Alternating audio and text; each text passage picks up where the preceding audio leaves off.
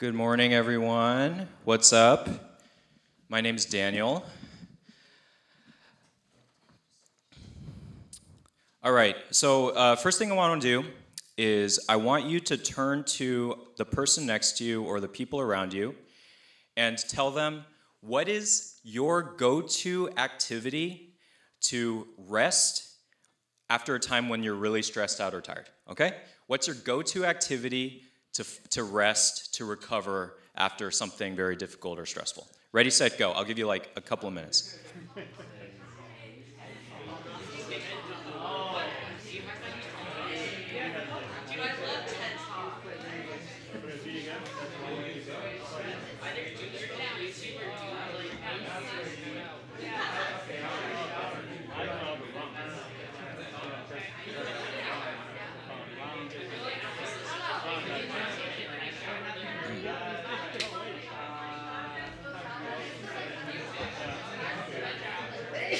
All right.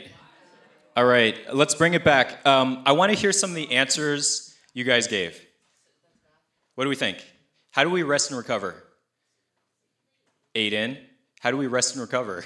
doom scroll, YouTube, or like doom play video games. Doom scroll or doom play. Now, why do you say doom Because Play. I probably could be doing something really a lot productive, and I'm just not. Really Okay. a lot Um, productive. uh, And I will what- what other-.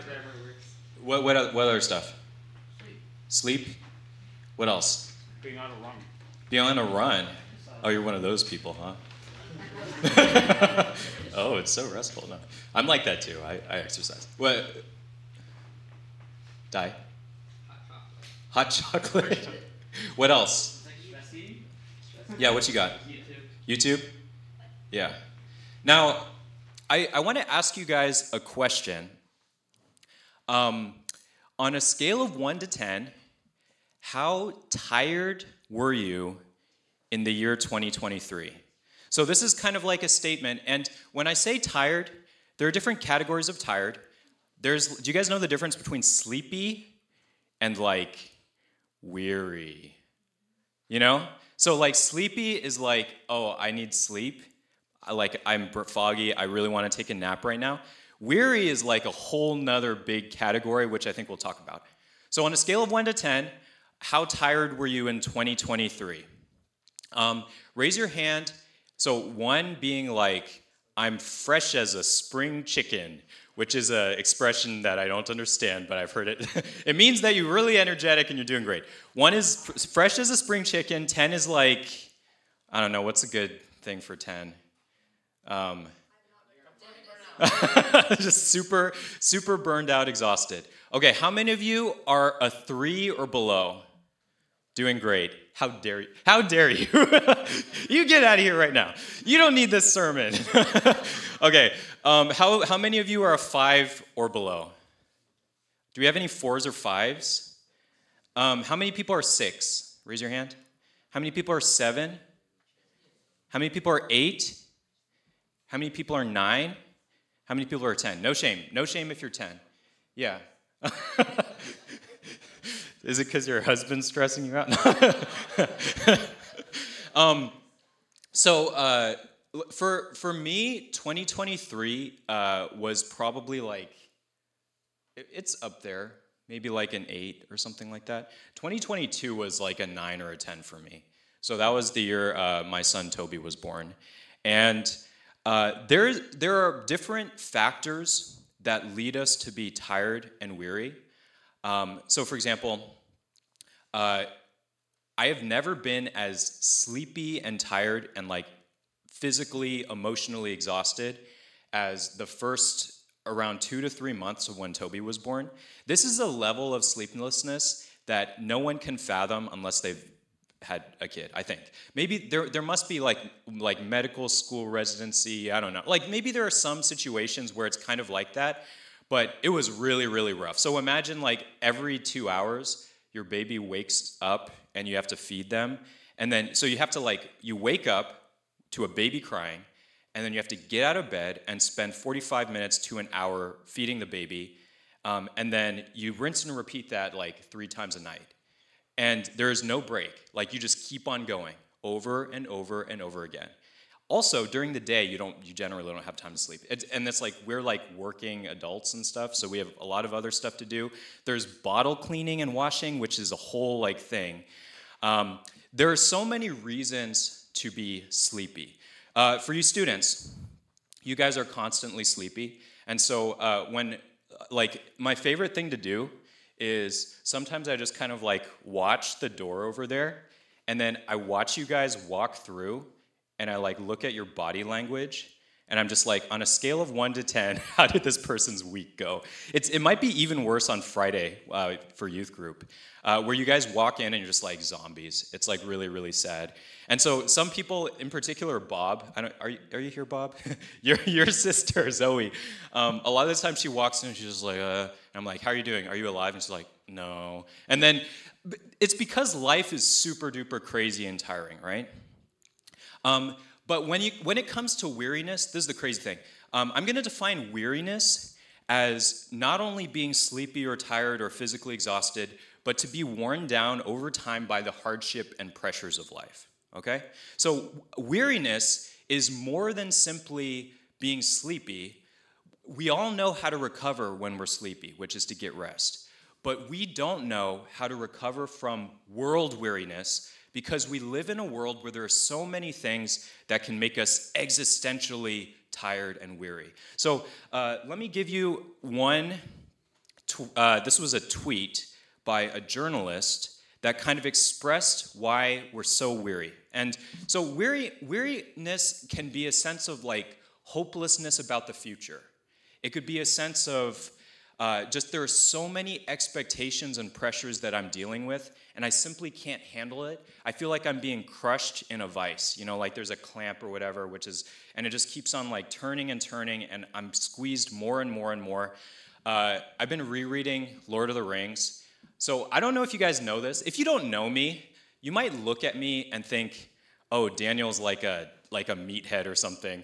Um, he works out all the time, which I do, but I'm actually a nerd. Like, that is my true identity. I'm a nerd. I love reading, and I love the book Lord of the Rings. Um, so I've been rereading it. And there's this analogy that I think is really pertinent to our um, message, where there's a, a, hobbit named Bilbo who says that he's like uh, butter spread over too much toast.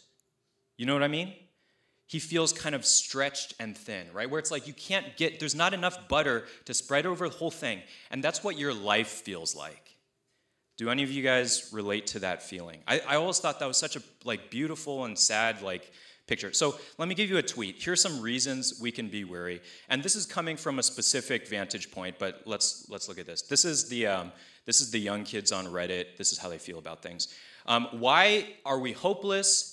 This this was actually I think this tweet was an answer to the question of why are so many young people depressed, and they answered this. They said, We're living in a late stage capitalistic hellscape during an ongoing deadly pandemic with record wealth inequality, zero social safety net slash job security as climate change cooks the world. Right? Isn't that what all the people on Reddit say? Isn't that what you guys joke about when you like talk to each other?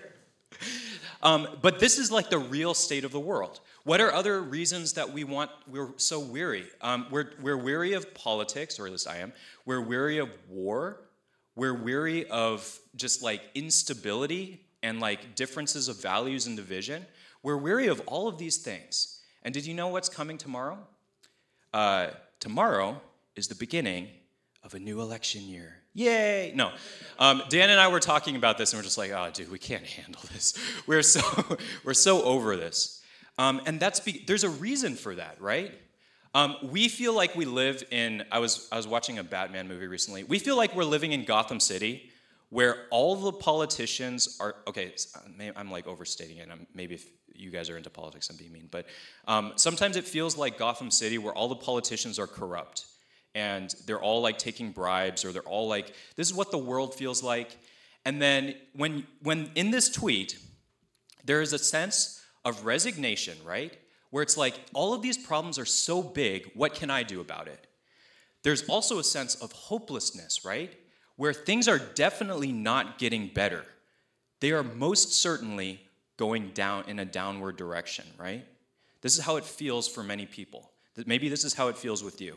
And so, even if we had the inner resources, even if we're like Aiden and we were like a one, we're as fresh as a spring chicken after 2023, going into the new year, um, even if we had those inner resources, can we handle the problems that our world experiences? Do we have some kind of answer or solution to all of these difficulties that we see? Um, there was a testimony a few weeks ago that really struck me. Um, there was a married couple who was sharing about how they became Christian, and both of them had something similar. And I shared about this in a previous sermon. They both said something along the lines of, we were both extremely educated, successful people who felt like we were in control of the world, like we were on top of things. They went to the best university. They had they got the job they wanted. They felt like they could determine the trajectory of their career. And then devastating tragedy hit, and they realized that when life hits you, you just fall apart. You can't handle it. And they were hit by the weariness, by the, the difficulty of being in this world that is so difficult and wearying, okay? Uh, what are other reasons to be weary?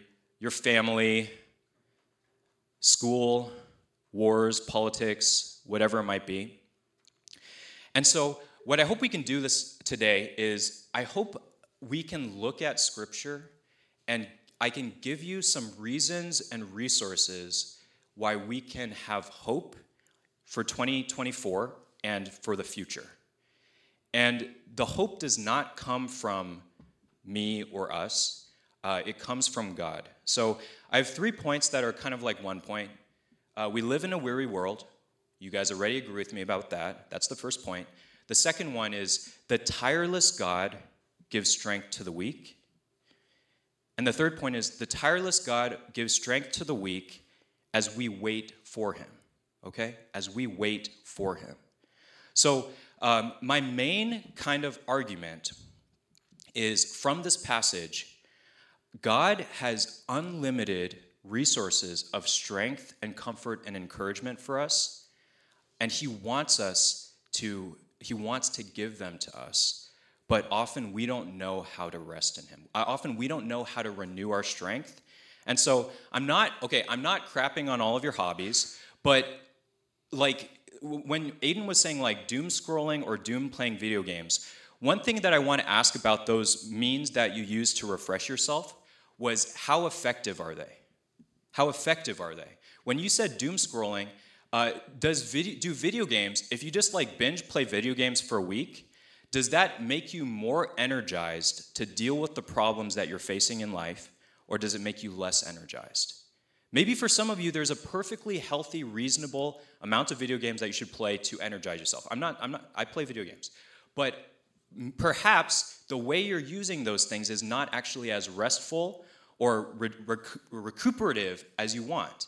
And then the second thing is, even if that deals with your physical or emotional tiredness, how can you deal with the second category of weariness? Where does video games help you deal with a sense of hopelessness about your life?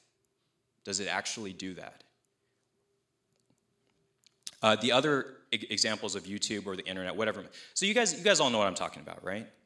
Um, I think there's a different way that we can approach uh, this weariness and a lot of this is born based on my personal like experience like being a parent where it's like so tiring so difficult and i really feel like i've had to lear- relearn how to rely on god and receive strength from him okay? So we live in a tired weary world. The tireless god gives strength to the weak as we wait, wait for him. What does it mean? Who is god? What, what does it mean that he gives strength to the weak? What does it mean for us to wait on him what practices can we use to help address this weariness? Okay, so let's get into the passage. Uh, this is Isaiah chapter 40, verse 27. Why do you say, O Jacob, and speak, O Israel, my way is hidden from the Lord, and my right is disregarded by my God? Um, the context of this passage is Israel is in a place where they um, basically have lost national, military, religious prestige and status.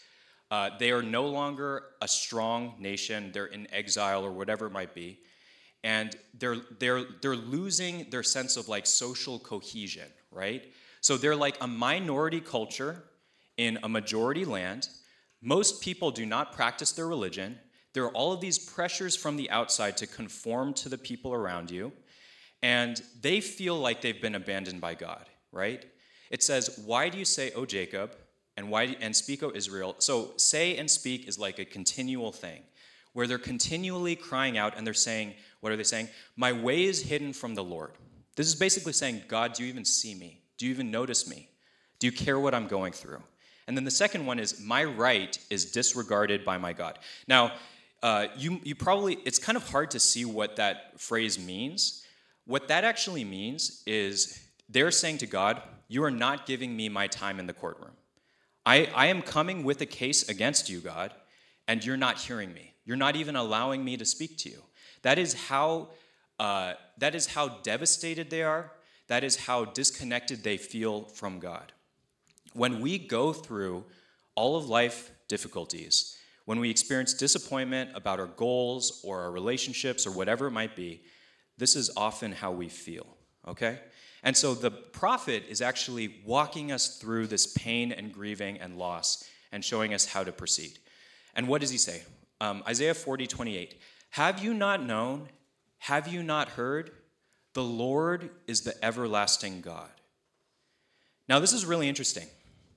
Right here, uh, what the prophet is saying is you already know what God is like. And so, what, what I would say here is I would stop right here and say, uh, if that doesn't describe you, if you don't know what God is like, this is not addressed to you in some sense.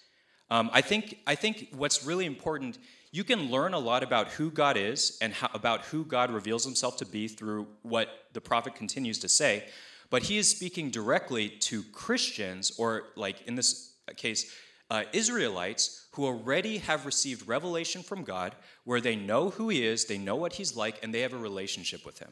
And so He even uses the phrase, the name for Israel. He says, "O Jacob." Jacob in Genesis 32 had this long history with God, um, and there were these crucial turning points in his life where he increasingly understood and knew who God was more and more.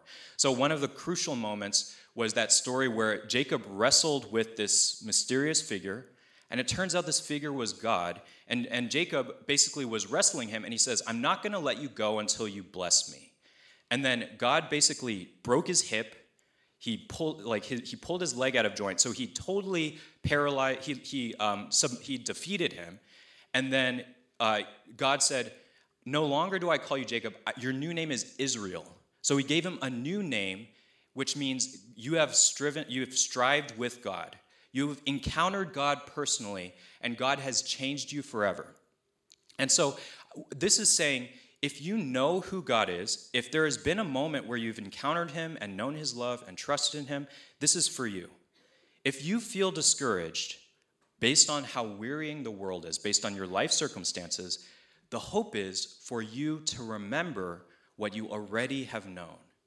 When he says, Have you not known? He's saying, You already know. When he's saying, Have you not heard? You already hear. But then why are you so discouraged? Why do you feel like God is neglecting you? The Lord is the everlasting God. And when Lord is uppercase, uh, uppercase, it means Yahweh, it's a personal name. And it, so it's saying, the God who you know and worship is everlasting. When you look at all the other gods out there, when you look at all the other sources that people go to for rest and recovery, none of those things will last, okay? Um, there's a thing called the arrival fallacy. So, how do we deal with existential weariness? One of the way we, ways we do it in Silicon Valley is by goal setting. So, um, what I see a lot for kids and for adults is this is a thing called the arrival fallacy. So, the arrival fallacy is the idea that if you attain a certain goal, um, all of a sudden you will have arrived and you will be happy. You know what I mean? So when you're in when you're in high school, you're like, if I get that SAT score and if I get into the college I want, then I arrive at the college and I walk through the doors into my dorm room, and then all of a sudden I'm happy. Everything is better and my life is perfect, right? You don't say that explicitly, but you might have this kind of subconscious expectation that that's how things are going to work. And guess what? It doesn't work like that. Then you have to deal with finals. Then you have to deal with roommate drama, whatever it might be, uh, relational drama, romance drama. Um, And then when you graduate from college, you think to yourself, oh, now I got to apply for jobs. Oh my gosh, it's so stressful. Doing all these interviews, applying, no one gets back to me. What's going on? Um, and then you think to yourself, if only I got that job, I would be happy. And I would have arrived and my life would be full. And then some of you get the job. So let me, I always pick on this friend of mine. Uh, there's a person, very successful, um, went through all of the hoops, and, uh, you know, so they went to Cal, they uh, got a job at a huge tech company. Um, you, many would say the preeminent tech company in Silicon Valley. And they were extraordinarily miserable, extraordinarily unhappy with their job. And so then they said to themselves, My problem is that I work on the wrong team under the wrong manager. And so they worked to transfer teams, and then they got a new team manager. And do you know what they said? They said, I was completely right. Now I'm happy in my life. Everything is coming together. No, they were still unhappy. They were still discontent. There's always something to be unhappy about. There's always something that you can, like, that's, it's not to go your way. And so the arrival fallacy is saying, if only I had these circumstances, then everything would be perfect. And so if you buy into the arrival fallacy, your life becomes about striving to control your circumstances in a way that will make you perfectly happy. But that is an illusion. You get me? That is an illusion. And so let me give you more examples. Um, if only I was married, then I would be happy. Well, guess what? I would argue that being.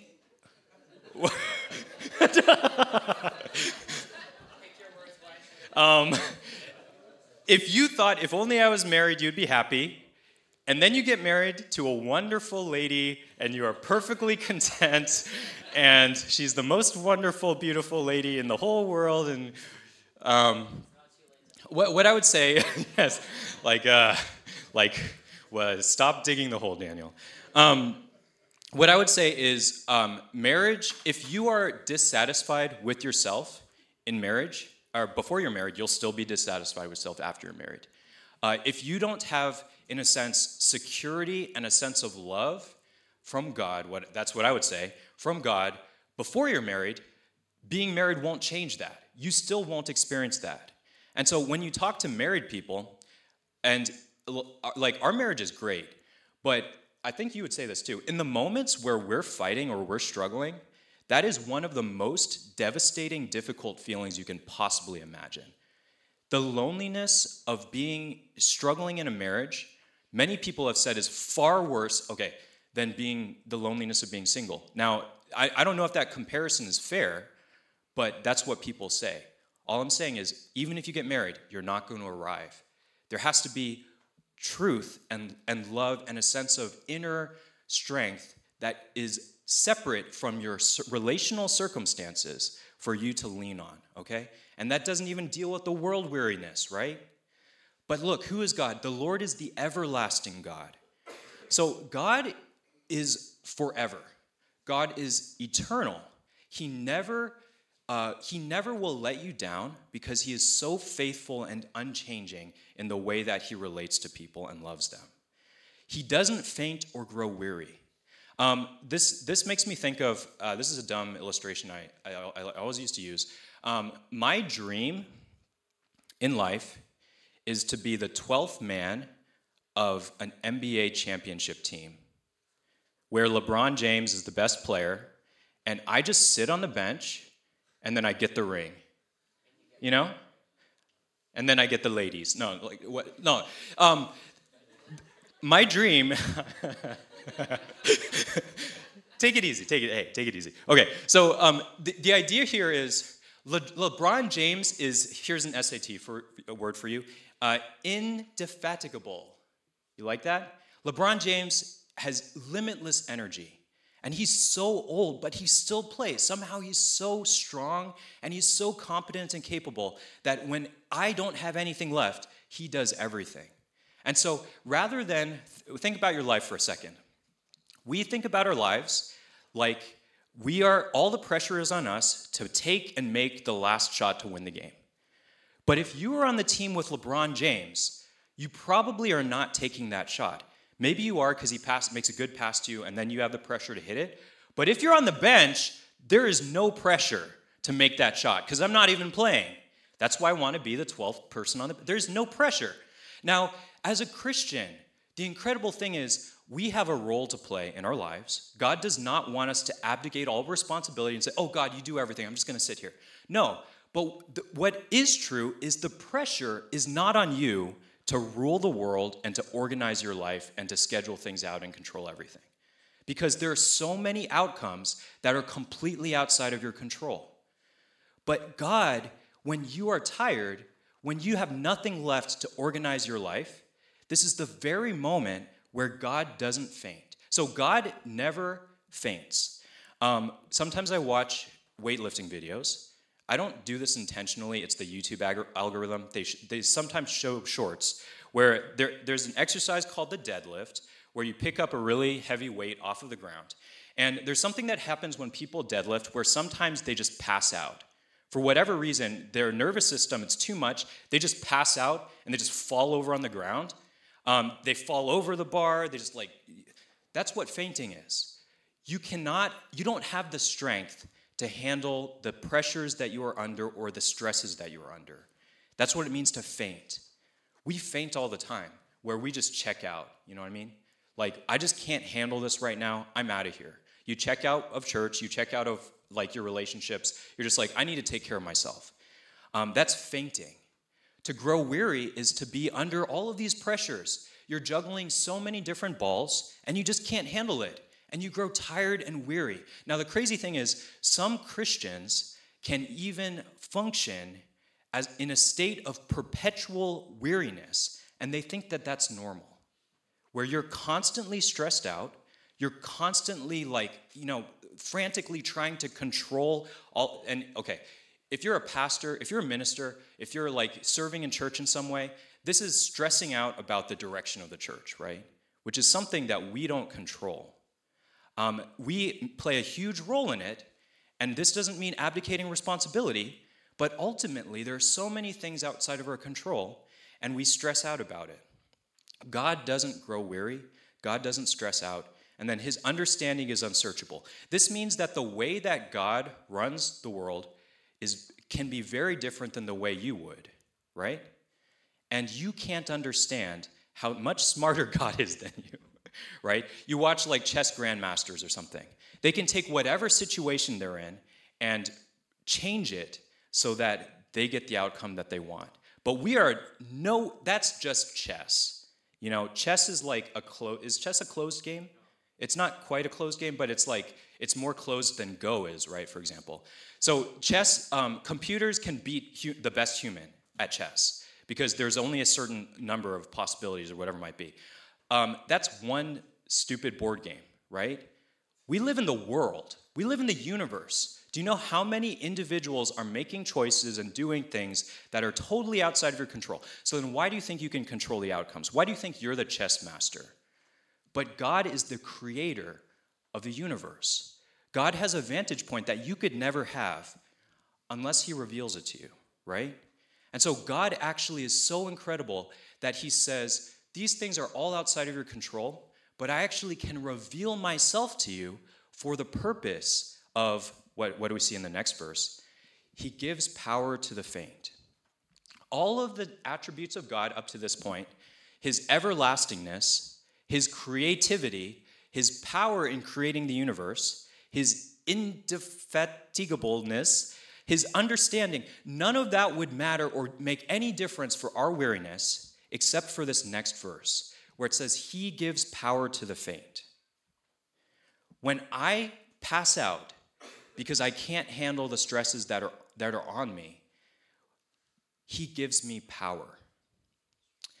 To him who has no might, He increases strength. When I can't lift the weight of life because I'm too weak, God is the one who increases strength.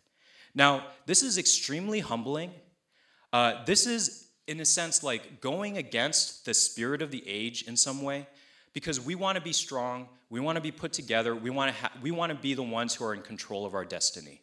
And maybe for some of you, you can get by doing that for a very long time. the most talented, the most successful. You guys can do that. Um, but what you come to find, um, I, I, understand this not based on my success, but based on reading biographies of successful people. Um, like, for example, a tidbit I love uh, Michael Jordan used to be obsessed with Candy Crush. Okay? So when Michael Jordan was bored on his private yacht, he would be like, oh man, I don't know what to do. I'm so bored. Like, life is kind of a drag. And he would play Candy Crush, and he was really good at Candy Crush. And it's like, you would think you had a better things to do with your life. But no, he hasn't progressed far more than Aiden has, where in his stressed out, you know, like, he's gonna play Candy Crush. And there are so many successful athletes and artists and whatever, they all say the same thing. They say, like Will Smith wrote a biography, and he said there's, there's nothing like the rush of ascending towards fame, like becoming more famous. There's nothing more devastating than losing fame. Um, Rick Rubin, famous music producer, basically says once you have achieved everything that you dreamed, all of your goals come true, that's when you want to kill yourself. Because, because you, you have everything, and then you realize this is it? Is this it? He's, he's like so incredibly successful and creative. And so he has to figure out a new purpose for his life that's different than simply climbing the ladder. God gives power to the faint. To him who has no might, he increases strength. If you want to understand the refreshment that comes from God, you have to admit that you're weak and that you need his help. And that means that you no longer are in control of your life in a very important way. This doesn't mean you can't make choices and God respects those choices. This doesn't mean you're purely passive. You're active, but it's a sense of like, I don't know what you want to call it, uh, relaxed drivenness. You know what I mean? Where you can go towards the things you want, but you are not solely dependent on the outcomes to be happy. And you're doing it with God. That's a huge difference. You're doing it with God. He's the place, He's the LeBron James, He's where the strength comes from. Um, now, how do you get this strength? Uh, those who wait upon the Lord will renew their strength. Now, uh, this is something that we, I don't know if we have categories for this, but Christians have talked about this for a long time. Uh, verse 29 says, Even youths shall faint and be weary, and young men shall fall exhausted. This is a really profound statement about life. Youths are like young people. Young people have so much energy, right? You guys, you know. but even young people, as I've observed, you guys get tired. You guys get stressed out. And young men, and this word, some people think this means like either Olympic athlete type people. These are the chosen people. So these are like the most amazing specimens of like physical strength. Or some people think these are like soldiers. So they're highly trained, they're highly disciplined, David Goggins, whatever it might be. Um, even these young men shall fall exhausted when their life circumstances overwhelm them. Even these people, the best of the best, fall exhausted because they can't handle what's put, thrust on them. And no, we're no better. Like, we're, we're less than these people, but everyone will fall exhausted. But, so there's a contrast, they who wait for the Lord shall renew their strength. Uh, to wait for the Lord literally means to keep putting on new strength. And so this is actually a really profound statement. Being a Christian does not mean that you will never be tired or weary. But being a Christian means you don't have to stay that way. You get me? You don't have to remain in that state of discouragement and weariness. And so, look, um, this is like a matter of survival. Um, you know, as a young parent, it is a matter of survival for me to find new strength from God. I can't survive. I literally can't survive. So there have been many days where we go through a really tough time with Toby, and then we finally put him to sleep, and it's like 10 o'clock or it's like 10:30, or whatever it is, and there's nothing more I want to do in the world than just like go, go to bed. And there would be nothing wrong with that. But what I realized over time is I don't just need to address my physical tiredness. I really do need to address that. I need to sleep. But what I need more than anything is for a sense of strength from God to deal with the emotional obstacles, to deal with the sense of discouragement or being overwhelmed or being anxious.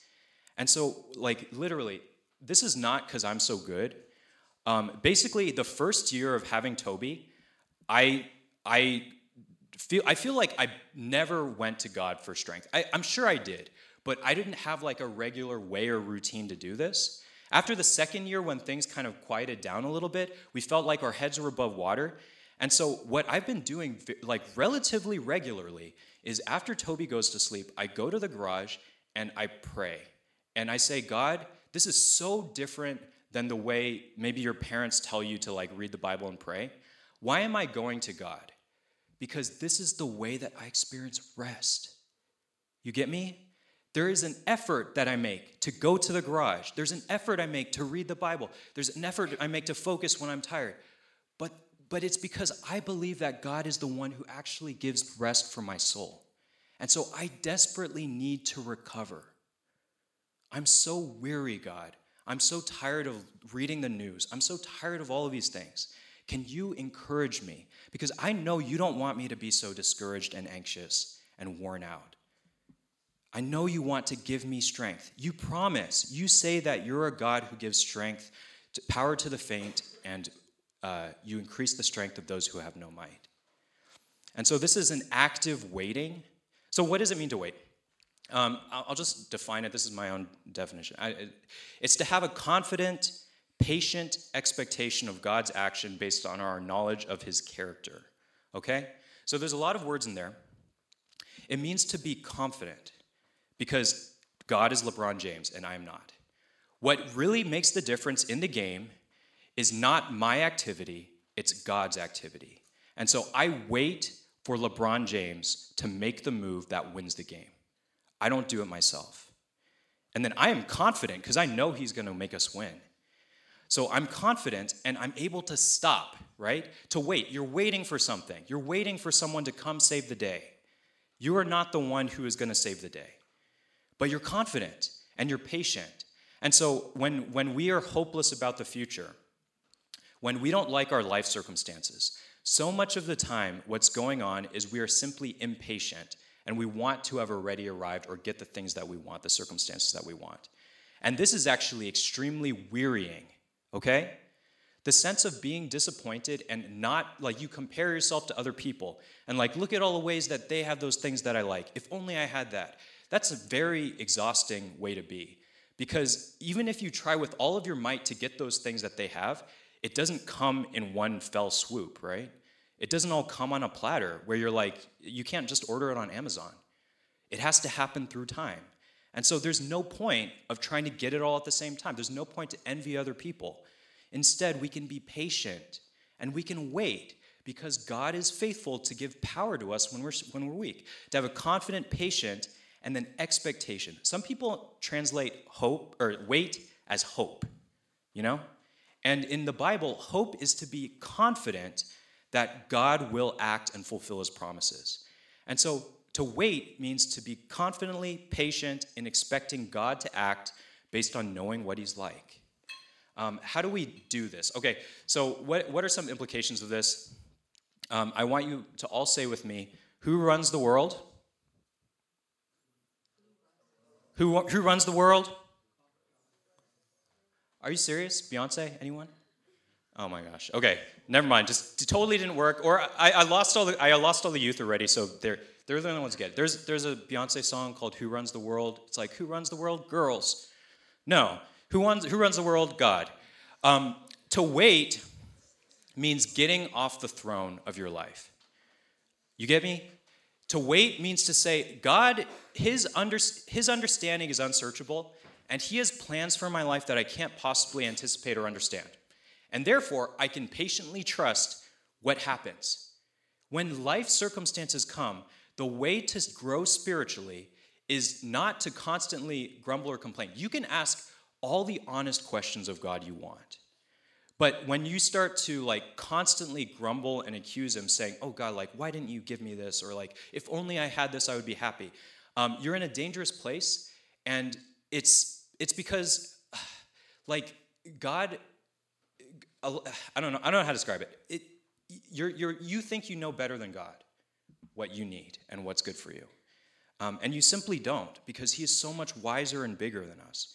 And so uh, waiting means getting off the throne of your life.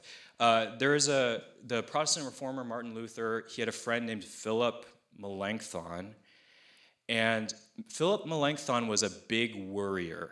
Okay, so he's constantly anxious about the future, and he was always trying to like control what was going to happen, and he always felt like, oh my gosh, what's going to happen?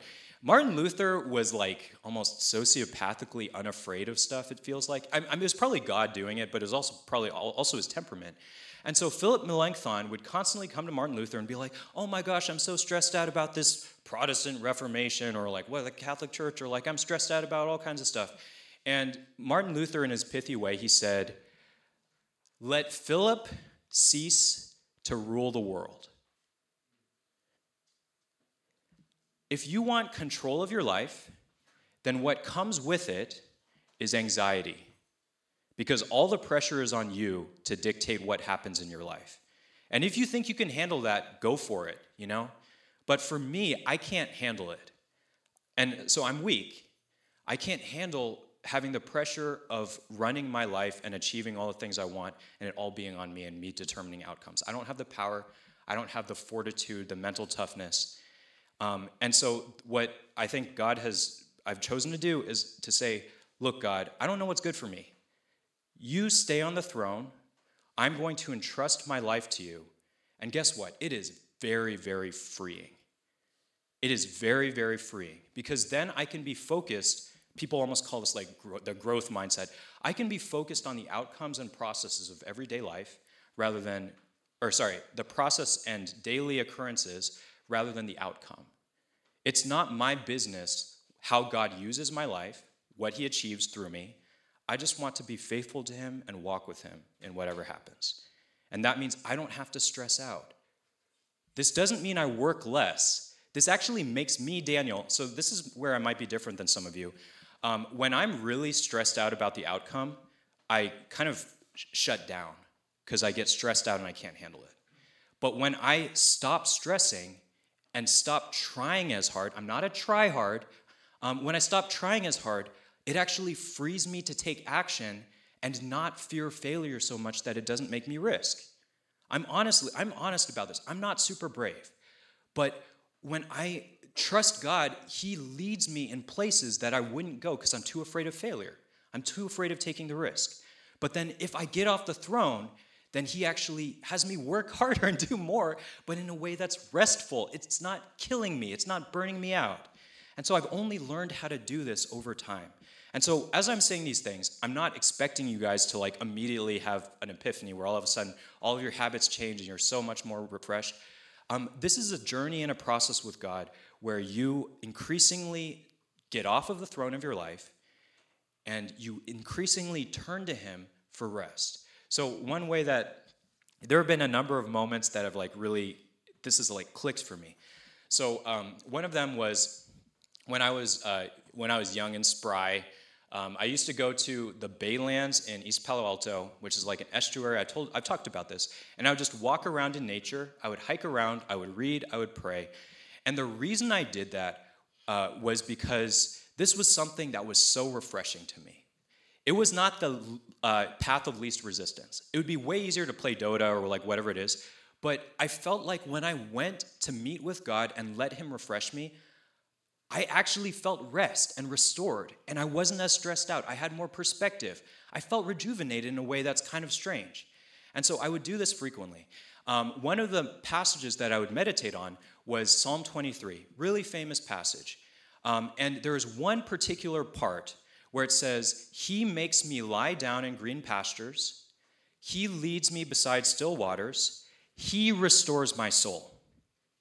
This is crazy you guys have mental health stuff. You guys have weariness. You guys have anxiety. Guess what? You are not the one who restores your soul. God is the one who can restore your soul. If you go to Him with these things, God can actually heal you and help you. But if you feel all the pressure, if you want to do it yourself, that's not how you can wait on the Lord and get receive renewed strength. He restores my soul. Candy Crush doesn't restore my soul. YouTube doesn't restore my soul. Romantic relationships doesn't restore my soul. Work doesn't, money doesn't, whatever it is. None of that will ultimately bring you the contentment that you really long for. But when you, when you know this God, He's so good and gentle and loving. And so I would just sit there and I would meditate on He restores my soul. And then I would say, God, I'm so stressed out. Like I was in seminary or like stressed out with school or church or whatever it is. I'm so tired from all the stuff that I'm dealing with. Can you just refresh me? Can you restore my soul in this moment? And then, like, I swear, like every single time I ask Him for this, in some small way, He does it. Sometimes in small ways, sometimes in big ways. Um, if you have experienced this, it changes everything about the reason why you pray, about why you read the Bible, about why you go to church. Why do you go to church? Because you have to? That's whatever, that's fine. Why can you go to church? What's your attitude towards meeting together, to encountering God? It's because He is the place where you can find rest. And this is an oasis. And so, if your attitude is, I want to go and receive grace from God and be reminded of who He is and how much He loves me, that's an, the most amazing reason to come to church. But if you're like, oh, this is just another chore, it's something I, get, I got to check off, if you're resigned to church rather than excited, and look, I'm a pastor, this happens to me too then let's just remember like, this is so beautiful. God is with us right now. God is showing grace through His word, and He's helping us heal and renew ourselves so we're not so weary. This is what we need. Uh, waiting means resting. Um, if God is God, and this, this one hits uh, our church, I think directly. If God is God, it means we can and must rest.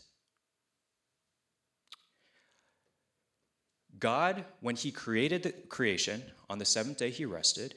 God instated the Sabbath, which is a, a, weekly pattern of not working on one day of the week. If we are listening to God, even as we serve in church, even as we do work in school and all different things, we have to rest. The problem is, resting requires trust that God is in control of your life, not you. We want to not rest because we're stressed out about the work we have to do. We're stressed out about the test we're studying for.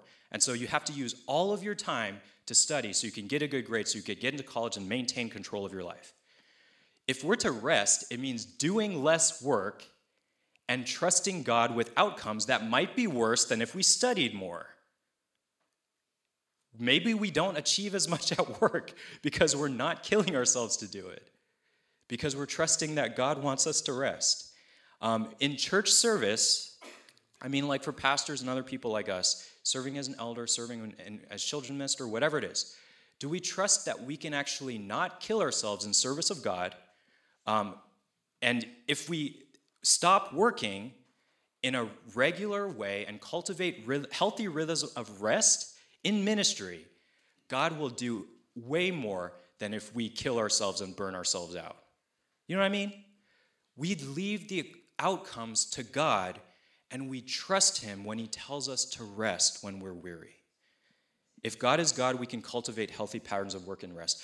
Um, I've been thinking about this as a parent. So here's another challenge. Um, as parents, the way you work is an example for the way your kids understand work and rest. You get me? The way you work and the way you rest is setting a model or example for how your kids understand what hard work and good rest looks like. And so, if the rhythms of your household uh, do not have margin and don't have time and space for rest, then it means that you're teaching something that is just it's just worldly. I mean, it's just like what everyone else believes in Silicon Valley, which is that you have to work 24/7 7 days a week all the time in order to get what you want, in order to survive. Let me give a very specific application. Um, do your kids have one day in the week where they're not doing anything academic related? Or do they have Chinese school? You know, you have homework on Sunday, you have Chinese school on Saturday. It is a constant grind where every day they're in a classroom at least some hours during the during the week as parents like i'm not trying to like it requires faith to do this where we say we want to honor patterns of rest.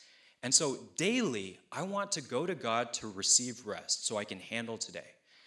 Weekly, I want to create space where I can enjoy God and enjoy creation and go take a hike, go play, because that's what God wants for us to enjoy and praise Him. Weekly, do we have patterns of rest?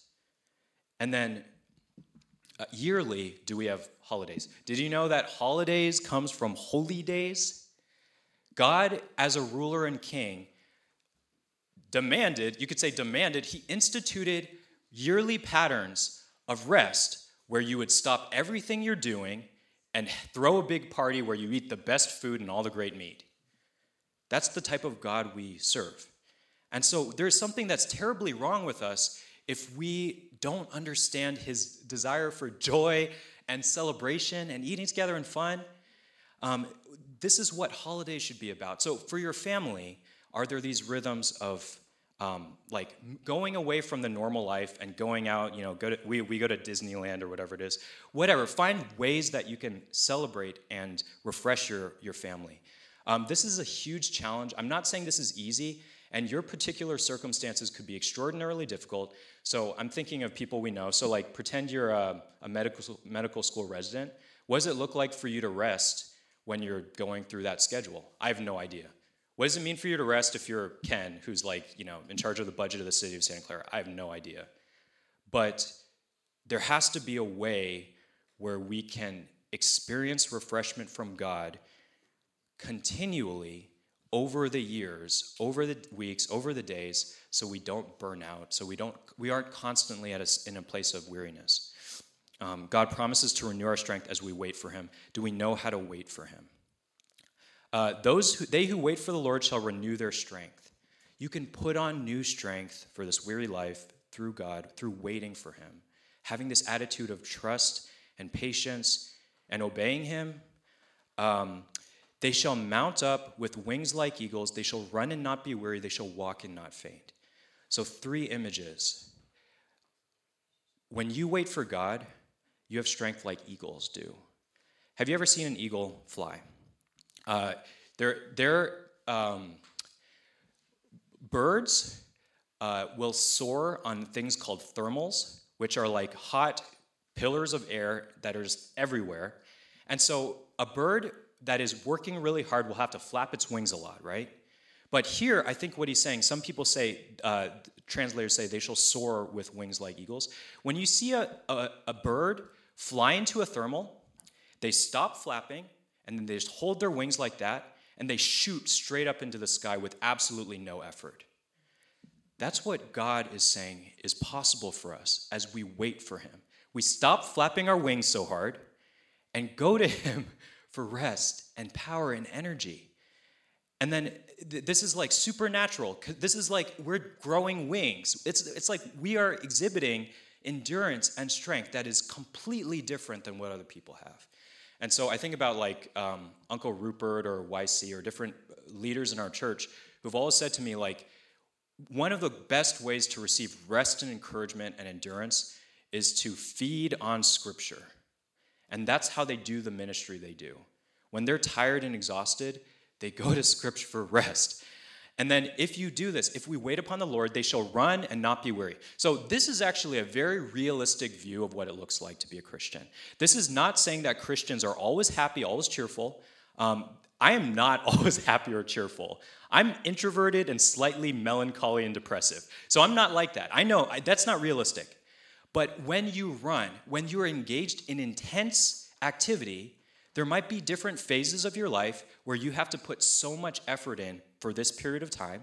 When you are running, it is possible for you to not be weary. When you're in medical school, there is no way your rhythms of life are going to look the same as they do when you're in college.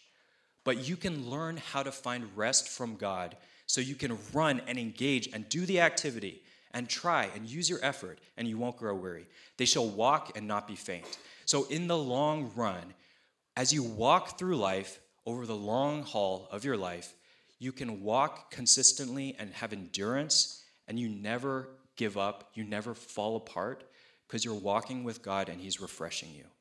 Do you know what it means to wait on God? Um, are you trying to figure out with Him what it looks like for you to have healthy rhythms of rest and restoration? Final picture.